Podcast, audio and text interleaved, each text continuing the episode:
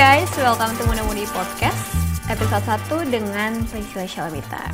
Nah, mungkin nih kalian lagi chill time atau lagi rebahan di kasur atau mungkin lagi ngerjain karya. Nah, semoga podcast ini bisa nemenin waktu kalian dan bisa menghibur waktu kalian semua. Nah, mungkin bagi kalian yang belum tahu nih, NOVART itu apa sih? NOVART atau November Art adalah pameran nasional dan pesta seni yang diselenggarakan oleh himpunan mahasiswa jurusan seni dan desain Fakultas Sastra Universitas Negeri Malang. Nah, NOVART ini diharapkan menjadi wadah untuk menyalurkan berbagai ide, rancangan ekspresi dalam kegiatan yang akan dilaksanakan. Nah, tanpa berlama-lama nih, langsung aja kita ke podcastnya. Nah, podcast kali ini kita bakal bahas topik yang menarik banget ya teman-teman. Topiknya itu Keeping Our Sanity in the Middle of Pandemic. Nah, tentunya aku ngobrol gak akan sendirian. Aku akan ditemenin sama narasumber yang keren banget, yaitu Kevin Metanoia. Hai Kevin. Halo. Apa kabar? Baik. Baik. Nah, mungkin Kevin Metanoia bisa perkenalkan diri. Halo, nama aku Kevin Bahari, aku Dimas Metanoia, aku mahasiswa DKV Universitas Negeri Malang, angkatan 2019. Mantap. Jadi anak sedesa guys, anak DKV. Ya, nah Kevin, betul. Tadi kan aku udah mention ya, topik yang akan kita bahas ini menarik banget nih. Aku excited banget nih untuk bahas topik ini karena banyak banget yang akan yang bisa kita bahas nih di topik ini. Nah, ngomong-ngomong soal pandemi nih, tadi kan aku nyebut Keeping Our Sanity in the Middle of Pandemic. Ngomong-ngomong soal pandemi, ngomong-ngomong soal stay at home, mungkin Kevin pernah gak sih kayak ada rasa, duh ngerasa capek banget, pandemi gak kelar-kelar ya kan? Terus ngerasa jenuh banget, mau ngapa-ngapain jadi kayak jenuh aja gitu. Pernah gak sih ngerasa kayak gitu?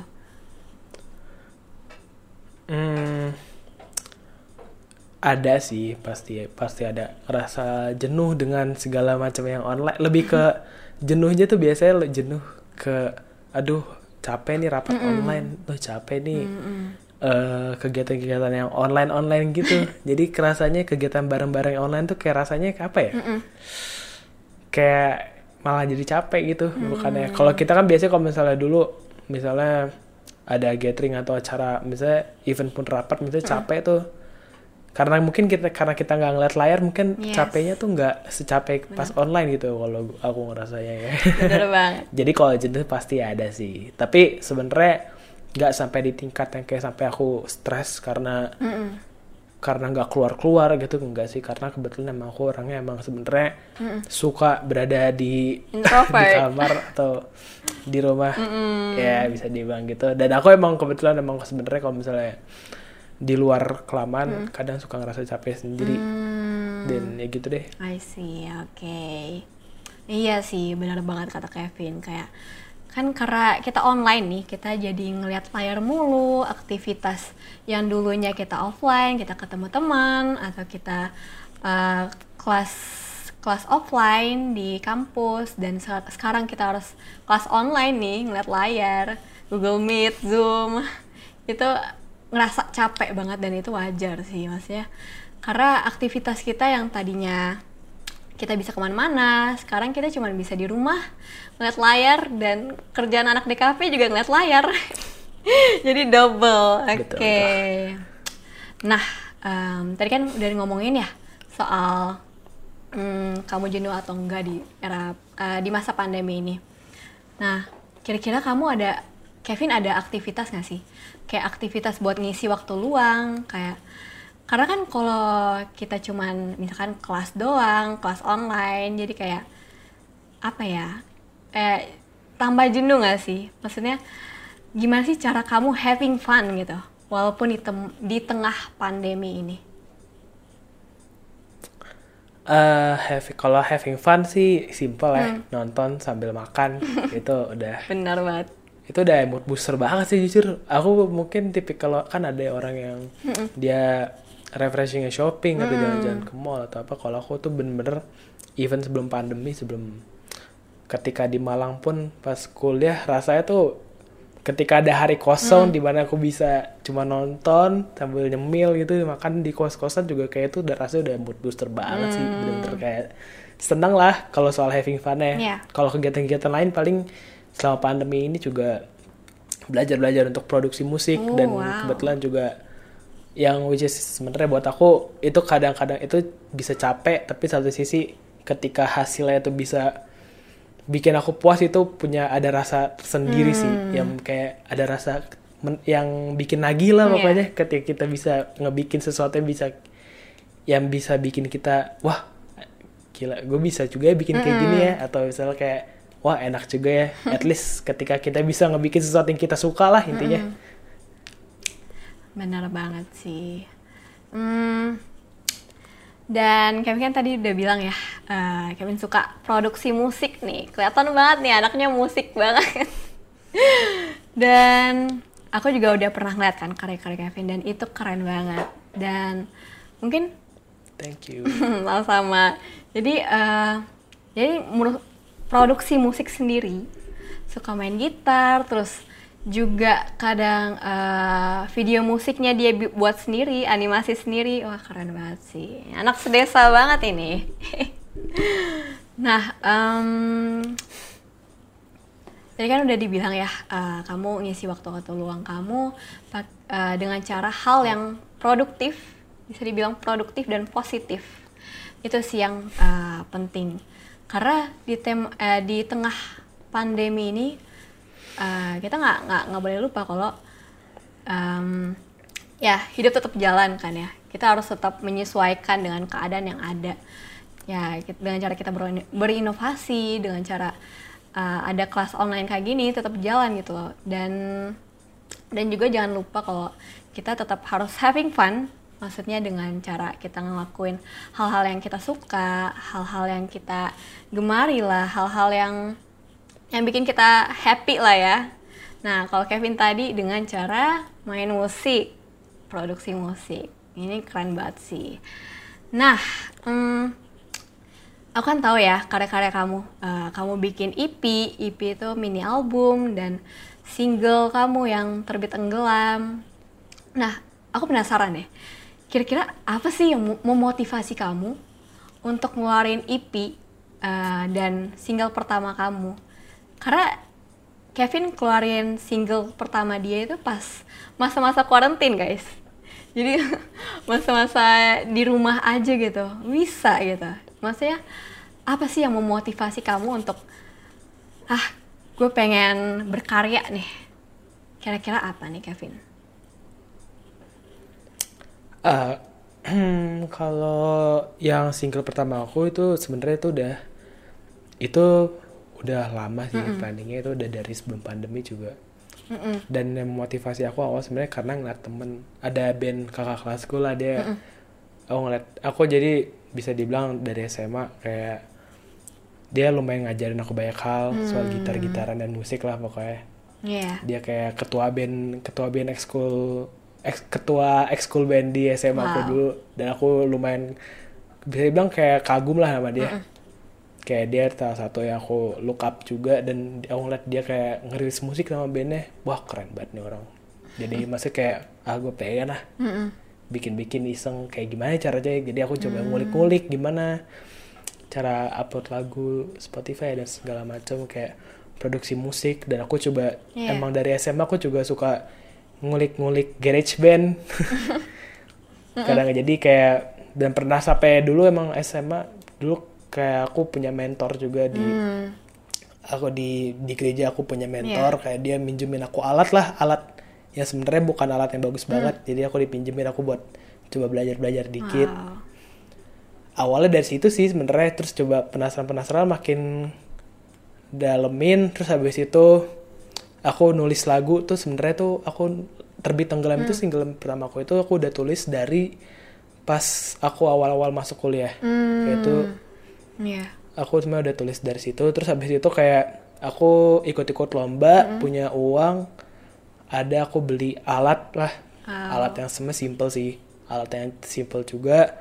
Akhirnya coba itu menjelang kuarantin coba produksi musik lewat GarageBand. Maksud by the way buat yang nggak tahu GarageBand itu aplikasi di HP guys. Wow. Aplikasi di untuk iPhone sih, tapi intinya tuh di HP. Yang mana itu sangat-sangat ribet ya. Yeah. Kecil kan, mataanku dulu bisa dibilang lumayan lebar ya, tangan aku. Wow. Gitu sih. Jadi motivasinya sih ya karena emang udah dari lama pengen dan ngeliat kakak kelas tambah motivasi dan kebetulan pandemi gitu, pandemi punya banyak waktu untuk explore. Aku akhirnya belajar-belajar, coba mixing di laptop, beli download DAW-nya. DAW itu Digital Audio Workstation, itu ibaratnya maksudnya aplikasi untuk mixing dan rekamannya. Udah, kayak intinya di pandemi lumayan banyak waktu untuk nge-explore dan mengelola apa yang udah dirintis aja sih. Wow. Inspiring banget ya. Wow, keren banget sih, Vin. Maksudnya, tadi kan kamu bilang ya, jadi kamu mulai itu dari HP. Maksudnya kayak susah kan? Wah, gila sih, keren banget. Jadi kalau misalkan kita ada tekad, ada kemauan, ya walaupun masih terbatas nih, tapi kalau kita ada tekad, kita bisa gitu. Iya nggak sih? Keren banget. Nah, Kevin kan udah ada beberapa lagu nih. Ada berapa lagu, Kevin? Total ya? Belum banyak sih, baru 6. Baru 6. Oh, wow. Nah, aku penasaran nih. Boleh tanya nggak? Salah satu makna lagu yang menurut kamu kayak apa ya? Yang kamu suka banget lah. Yang pas kamu buat itu kayak, wow, ini gue suka banget nih lagu ini. Jadi aku pengen tahu deh, makna lagu yang paling kamu suka apa sih? Makna lagu yang paling aku suka sebenarnya aku pada intinya pasti kalau misalnya aku bikin lagu aku harus suka sama tema yang aku angkat sih. Tapi ada 2 lagu yang buat aku mungkin dibilang paling suka, aku nggak tahu ya aku paling suka atau enggak, tapi paling deep ada 2 lagu yaitu Sirna dan Candlelight. Kalau Sirna itu pokoknya intinya sebenarnya ibaratnya kayak ekspektasi ketika ekspektasi nggak sesuai dengan kenyataannya aja gitu. Dan kalau misalnya Candlelight itu sebenarnya lagu yang udah aku tulis dari SMA dan itu tadi udah pernah aku taruh di SoundCloud juga, tapi dalam bentuk instrumental. Dan kayak aku ngeliat di komen, pokoknya di YouTube aku juga ada instrumentalnya doang, dia itu sebenarnya berantakan doang sih masih, dan kayak ada orang randomly komen gitu. Nah ini sebenarnya ini motivasi aku bikin EP. Jadi dia komen, dia ngomong. Pokoknya aku nggak tahu orang luar kayaknya, tapi pokoknya menurut kata dia ini lagu bakal bagus banget kalau misalnya ada liriknya. Terus kayak random aja kan. Entah dia bisa nyasar ke YouTube aku yang sebenarnya subscribernya sedikit, tapi kok tuh orang tiba-tiba ada gitu. Dan akhirnya aku kayak wah iya. Dan kebetulan emang sebenarnya dulu beberapa temanku juga adalah temanku yang dia suka sama nadanya gitu, suka dengan lagunya. Dan kebetulan emang itu lagu deep buat aku. Kenapa deep? Karena jadi itu lagu tentang ketika apa ya? Sebenarnya tentang regret sih, tentang andai kan kita bisa lebih menghargai suatu momen, atau andai kan kita bisa lebih menghargai suatu waktu. Itu sebenarnya waktu itu aku bikin ketika jadi ada keluarga yang meninggal lah. Dan dulu yang almarhum tuh apa ya, bisa dibilang emang orangnya baik banget ke anak-anak. Pas aku masih kecil suka lumayan ya sering sih ngajak aku jalan-jalan, dan yang nge-trigger sebenarnya adalah ada waktu itu ada acara, atau aku lupa, pokoknya ada event lah, pokoknya ada kumpul lah, ibaratnya ada kumpul, tapi di saat itu aku nggak datang gitu. Padahal kalau misalnya saat itu aku datang, aku bisa itu mungkin itu terakhir kali ketemu dia, tapi ketemu almarhum karena aku nggak ketemu almarhum waktu itu, jadi ketemu almarhum terakhir tuh udah lama banget. Terus pas udah ketemu udah di atas gitu. Jadi itu sih yang bikin trigger kayak andai kan waktu itu datang ke makan-makan itu, ke event itu, ke kumpul-kumpul itu, kumpul keluarga biasa. Sebenarnya kumpul keluarga biasa, tapi waktu itu kayak aku lupa aku lagi ada apa, aku nggak datang. Dan akhirnya kayak aku lumayan nyesel sih waktu itu, kayak aduh, karena udah lama waktu itu nggak ketemu. Jadi itu nge-trigger banget, dan bisa dibilang itu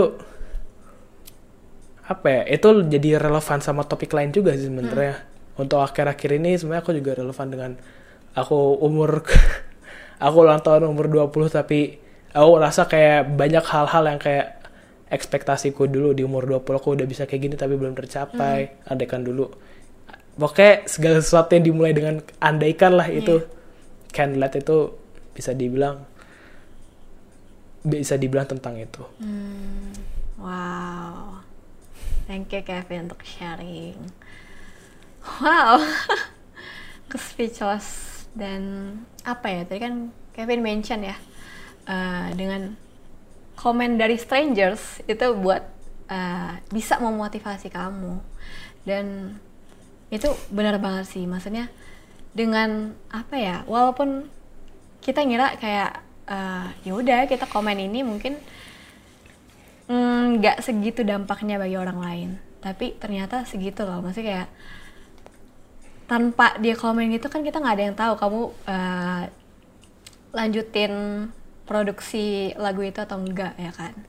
Makanya teman-teman yang mungkin ya, karena pas banget nih lagi di masa-masa pandemi ini, kayak ya udah kita saling support satu sama lain gitu loh, karena penting banget. Dan jujur untuk care satu sama lain itu penting banget untuk di masa pandemi, karena kita kan nggak ada yang tahu ya, masing-masing orang tuh ngejalanin sesusah apa sih hidupnya gitu. Jadi untuk care, untuk nanya kabar, atau untuk kayak gila lu keren banget, itu udah cukup banget untuk orang itu gitu lah. Udah kayak wow, ternyata ada orang ya yang peduli, ternyata ada orangnya yang suka sama apa yang gue buat, berarti yang gue buat ini bermanfaat gitu loh. Dan keren banget. Dan nah yeah. Kenapa Kevin? Positive vibes guys. Yes. Apa maksudnya, aku pengen nambahin apa, boleh. Ketika kita, jadi kan pandemi ini pasti kita lebih baik di sosial media ya, kita banyak di sosial media. Dan mungkin tadi yang kayak strangers tadi itu bisa dibilang salah satu contoh bahwa kata-kata positif mungkin kadang simple ya, tapi itu sebenarnya itu bisa membangun seseorang banget sih. Bener-bener. Mungkin kalau misalnya nggak ada orangnya, kalau dia nggak komen mungkin itu nggak ada tuh mini album. Walaupun sebenarnya mini album juga yang listenernya nggak banyak, tapi oke lah. Maksudnya aku seenggaknya bisa rilis gitu.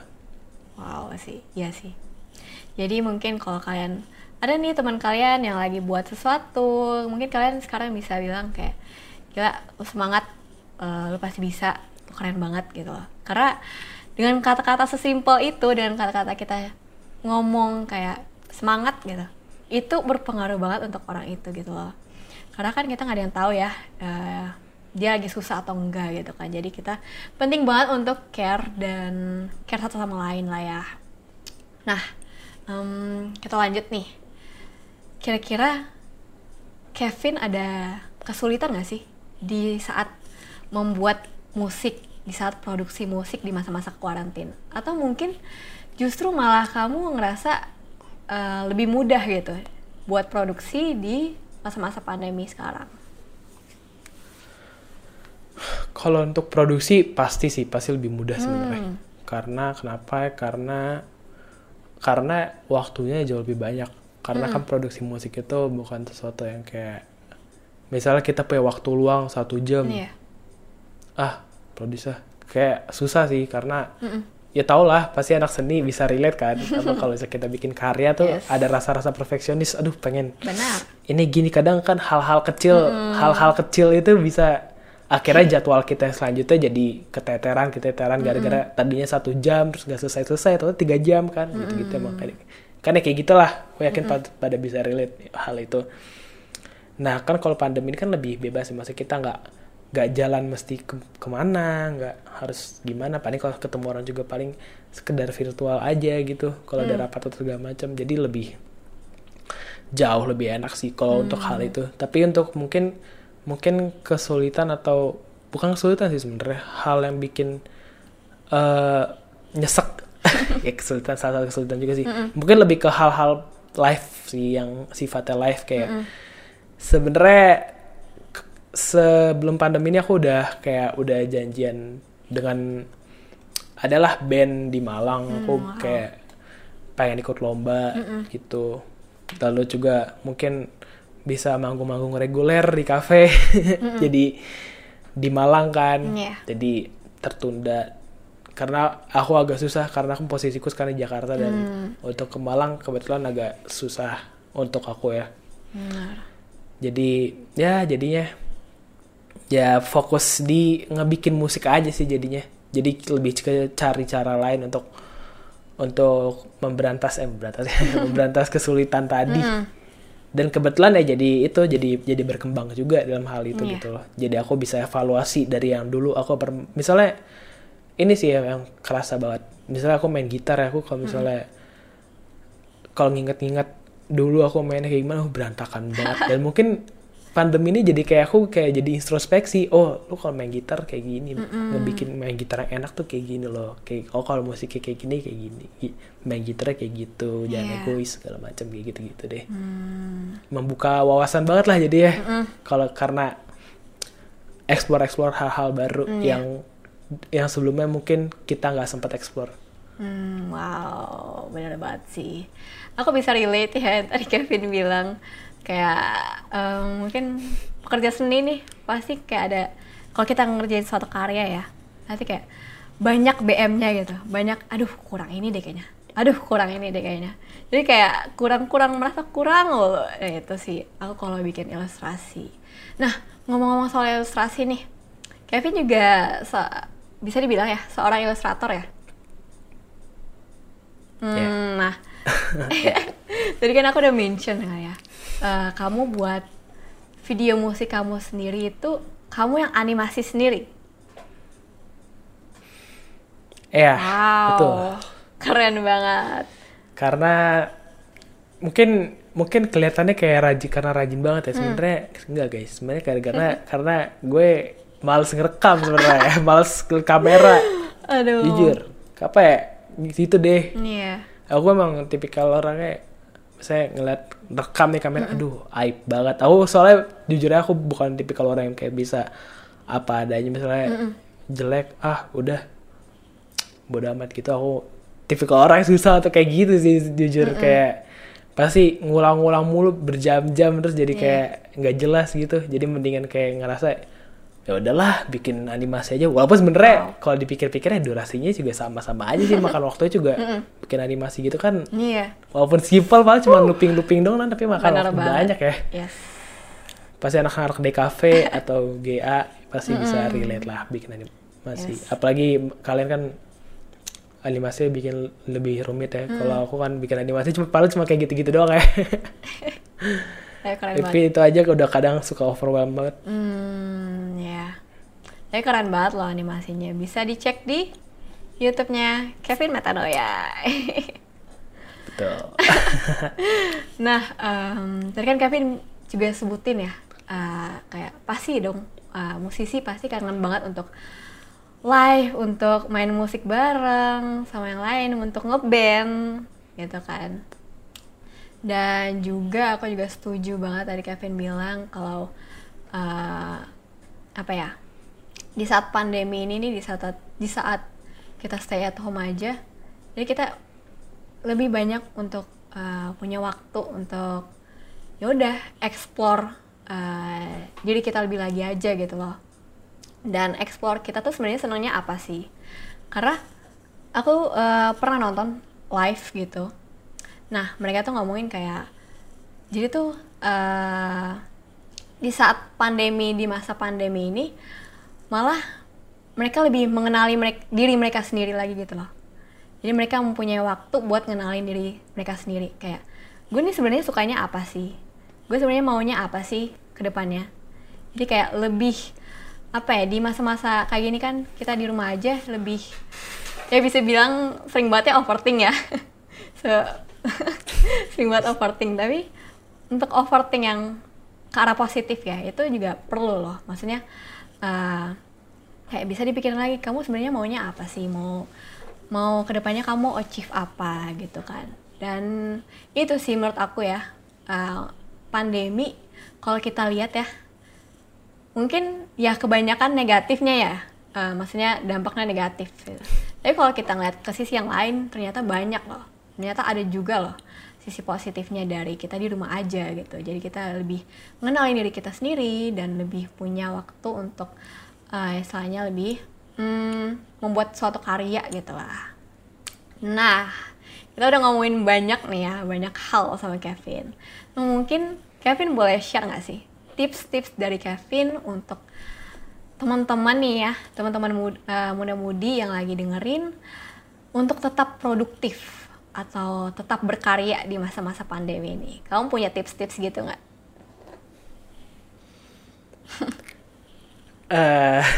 Agak sulit sih, soalnya aku juga dibilang produktif banget ya, nggak gimana banget sih kan ya, maksudnya rasa malas tuh pasti ada lah, sering juga rasa malas tuh ada banget pasti, ya. Tapi yang penting adalah kita mencoba dulu sih, maksudnya misalnya kan mungkin ada teman-teman kayak aku atau mungkin kayak aduh pengen ini tapi kayak merasa jauh banget ya, tinggi banget kayak rasanya mungkin masih kayak katakanlah aku tahun lalu gitu nggak kebayang akan ngeluarin mini album gitu.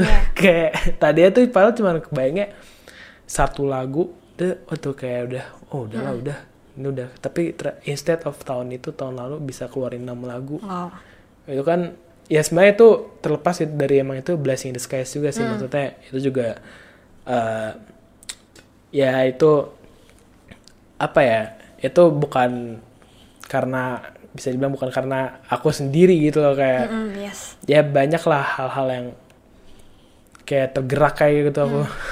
Maksudnya ya katakanlah dari kuasa Tuhan yang Maha Kuasa menggerakkan. Ada maksudnya kayak asli men, maksudnya kayak aku juga ekspektasi aku cuman di tahun itu cuman 1 lagu, terus tahun 6 lagu. Dan itu ya awalnya juga karena coba-coba aja sih sebenarnya. Awalnya coba-coba. Dan tadi sebenarnya kayak EP aku yang Evermore itu tadinya sebenarnya mau keluarin single Candlelight doang, terus lama-lama bikin EP enggak ya? Kayak cuman pikiran-pikiran iseng doang sebenarnya. Pikiran-pikiran iseng yang dieksekusi sebenarnya. Kayak jadi ini guys, mungkin coba catat ya. Aku kayak guruin banget sebenarnya, tapi aku nggak mau ngeguruin gimana, tapi ketika ada pikiran iseng-iseng yang bagus, coba eksekusi deh. Kadang-kadang hal-hal itu sebenarnya yang apa ya, hal-hal itu tuh bisa membawa dampak positif buat kita sendiri. Mungkin kayak kelihatannya tuh hal besar yang kayak mungkin kayak kita ini, tapi selama kita suka dan kita mau ngejalanin, jangan takut buat jalanin itu sih. Itu untuk hal-hal positif ya. Jadi coba ya jalanin aja dulu. Asik. Kayak udah gimana batanya. Tapi ya itu menurut aku. Asik. Benar banget sih. Maksudnya kayak yang tadi aku bilang ya, kalau misalkan kita ada tekad atau walaupun itu cuma pikiran-pikiran iseng doang nih. Tapi kalau kita ada tekad, yuk gue kerjain gitu, pasti bisa gitu, dan mungkin melebihi ekspektasi kita gitu kan. Kayak Kevin tadi cuman mau satu ini tapi ternyata bisa ngasilin EP. Wow, itu keren banget sih. Nah, kita udah sedikit di akhir nih Kevin. Kira-kira kamu ada closing thoughts dari kamu nggak? Atau quote dari Kevin? Kalau quotes paling ini sih penting buat kita,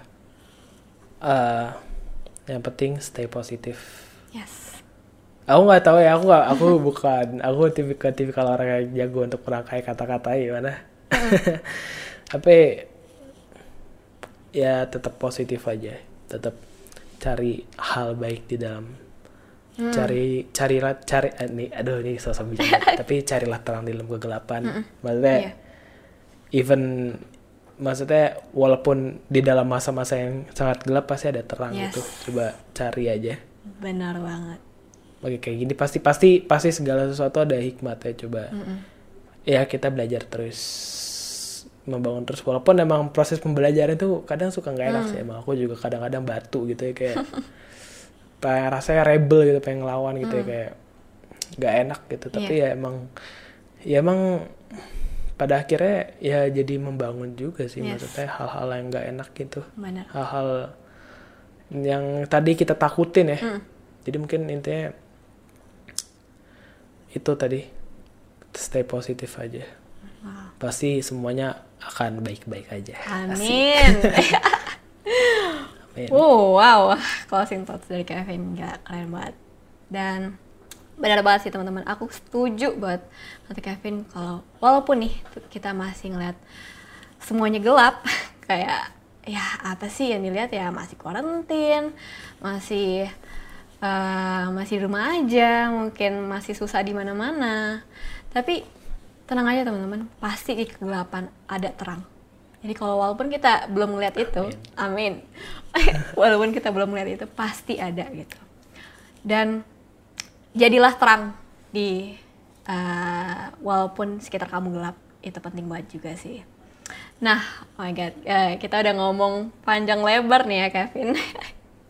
Dari stay at home, dari aktivitas kamu, sampai musik kamu, sampai closing thoughts kamu. Wah, aku percaya sih pasti teman-teman yang nonton ini, yang dengerin ini pasti mendapat insight baru dari Kevin. Dan apa ya, semoga teman-teman juga yang mendengar nih kayak lebih semangat lagi untuk berkarya nih ya, kayak walaupun pandemi nggak apa-apa, jadi kita harus buktiin walaupun pandemi itu nggak menutup kesempatan kita untuk berkarya gitu, karena kita nggak ada yang tahu ke depannya teman-teman.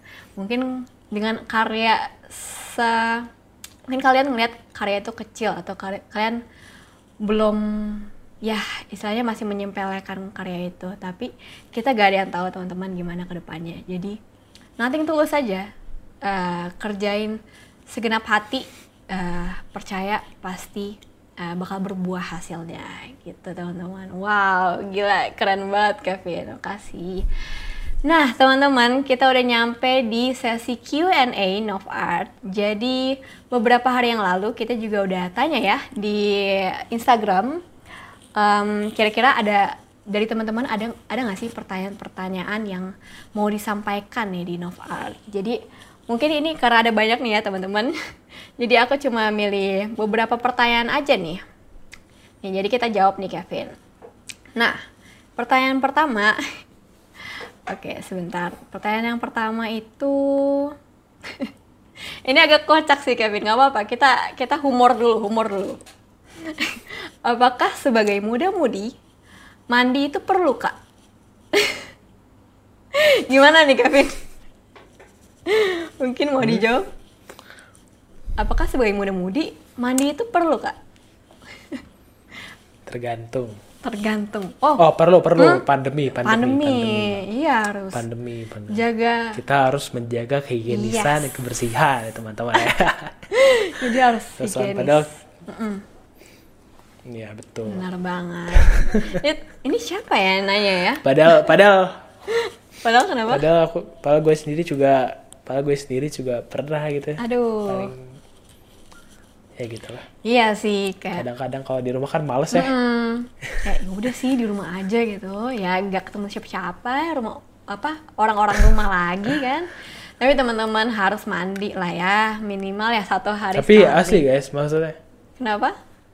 Asli, maksudnya mandi tuh lumayan apa ya? Lumayan ini sih, lumayan meningkatkan semangat, yes, sih. Asli. Benar. Maksudnya maksudnya biasanya tuh biasanya males kayak pengen kalau belum mandi tuh kayak rasanya pengen rebahan aja kalau gue. Kalau aku sih kayak gitu sih. Iya sih. Enggak tahu mungkin orang lain gimana, tapi kalau aku suka begitu. Makanya berusaha untuk tetap mandi lah, walaupun kadang-kadang kayak males gitu, kayak ke kamar mandi kok berat, pengen tiduran aja gitu kan. Iya betul. Nah ya sih benar banget. Jadi kalau misalkan aku sendiri ya, kalau aku habis mandi ya misalnya lebih produktif lah daripada aku nggak mandi, cuman tidur-tiduran di kasur ya, nggak ngasilin apa-apa gitu kan. Nah mungkin yang tanya ini nih dari @ham___, mungkin kamu perlu mandi ya. Itu saran dari kami sih. Nah lanjut ke pertanyaan yang kedua nih. Pertanyaan kedua itu dari @xsatriarevoltx. Kak, bagaimana caranya mengajukan band di acara NOVART tahun ini? Apakah bisa? Nah teman-teman, untuk submission band akan kita buka di bulan Oktober. Jadi stay tune aja untuk informasi-informasi yang akan datang dari IG NOVART. Jadi teman-teman jangan lupa juga untuk follow IG NOVART, Spotify NOVART, dan Twitter NOVART. Nah kita lanjut nih Kevin ke pertanyaan yang ketiga ya. Oke. Ini mungkin pertanyaan yang sering banget nih ditanyain. Acaranya online atau offline, Kak? Acaranya online atau offline? Nah, kalau untuk NOVART kali ini lebih difokusin online, tapi kita bakal tunggu informasi selanjutnya sih. Jadi kalau misalkan situasinya udah aman nih, jadi kemungkinan ada offline. Jadi doain aja ya teman-teman, karena kalau offline menurut aku ya lebih seru, karena tahun NOVART tahun 2019 kemarin offline seru banget. Jadi aduh, berdoa banget semoga ada offline juga. Jadi tapi kan kita juga harus ngeliat keadaan juga ya. Kalau keadaan belum membaik, jadi mungkin lebih difokusin online sih. Nah pertanyaan selanjutnya nih, pertanyaan yang keempat. Ini juga paling banyak nih ditanya. Dari @sarahaharahman. Ide visual dan grafis dari tema NOVART itu terinspirasi dari mana sih, Kak? Terus ada yang nanya lagi nih, serupa nih pertanyaannya. Dari @Kevin Metanoia, dari kamu sendiri. Keren banget nih desainnya. Siapa sih yang merancang style desainnya dari awal? Nah, mungkin kalau itu aku bisa mention Art Desk NOVART ya. Gila, ini emang mereka keren-keren banget sih. Sebenarnya temanya tuh anak muda banget gak sih Kevin? Iya kan? Kayak suburban banget, keren, kayak anak muda banget. Gila. Mention banget buat Art Desk, keren-keren banget. Jadi kalau mau tanya-tanya nih ke Art Desk nih, bisa bisa hubungin CO Art Desk, yaitu Ilham. Nah, kita lanjut nih ke pertanyaan yang kelima. Spill dong Kak, merch NOVART kali ini bakal ada apa aja? Aku spill nggak ya? Kita spill nggak ya nih Kevin? Mau spill nggak? Spill dong. Oke, boleh deh. Kali ini boleh. Nah, merch NOVART ini ada banyak nih teman-teman. Ada t-shirt pastinya, ada beanie, juga ada topi beanie. Terus ada tote bag, ada kaos kaki, ada stiker, dan ada patch. Wow, banyak banget. Itu aku yakin itu desainnya keren-keren banget. Karena ya desain NOVART di IG aja udah keren ya, apalagi desain merch-nya gitu. Jadi teman-teman, kalau di September merch-nya akan launching juga. Jadi teman-teman tungguin aja, karena teman-teman nggak bakal nyesel deh kalau beli, oke? Nah, kita lanjut nih ke pertanyaan selanjutnya. Oke, sebentar. Pertanyaan selanjutnya itu nih. Dari Preswe. Kak, podcastnya bakal kapan aja nih? Nah, ini mungkin penasaran banget ya sama podcast kali ini, padahal belum tayang. Jadi podcastnya bakal tayang setiap akhir bulan nih teman-teman. Jadi kan kalau Agustus tanggal 31 dan September juga selanjutnya tanggal-tanggal terakhir lah ya. Jadi tungguin aja. Dan untuk podcast kalian tenang aja teman-teman, bakal membahas topik yang juga nggak kalah menarik sama topik hari ini, ya kan Kevin ya? Jadi tungguin aja. Betul dong. Karena podcast NOVART bakal ada sampai bulan November. Gila, keren banget kan, itu berapa bulan tuh. Jadi kalian tenang aja, pasti ada konten-konten baru yang menarik gitu. Nah, mungkin nih pertanyaan terakhir ya. Dari @aisyahalma, ceritain momen yang menggambarkan semangat muda-mudi kalian dong. Mungkin dari Kevin, gimana nih Vin? Momen-momen yang menggambarkan semangat muda-mudi. Mungkin ini kali ya, dengan cara kita berkarya nggak sih Vin? Bikin karya. Right? Ya berkarya sih, kalau ya. Iya, karena kan muda-mudi itu identik dengan semangat ya, maksudnya masih on fire lah ya intinya. Jadi kayak ya udah, maksudnya ya dengan cara kita berkarya sih, dengan cara kita menghasilkan karya apapun itu gitu sih. Dan aku juga mengingatkan teman-teman juga mungkin yang masih bingung nih, aduh gue mau ngasih karya nih tapi gue bingung kemana. Nah bisa banget nih di open submission of art yang udah dibuka dari tanggal 23 Agustus sampai 13 Oktober. Jadi teman-teman masih ada waktu banget nih untuk bikin karya sesuatu. Karena yang tadi kita udah omongin juga ya Vin ya, jadi jangan takut untuk berkarya. Jadi mungkin kalian belum mikir, ah karya gue masih segini nih, masih segini aja. Tapi kan kita belum tahu teman-teman ke depannya gimana. Jadi jangan takut untuk berkarya dan jangan lupa untuk ikut submission of art di tanggal 23 Agustus sampai 13 Oktober.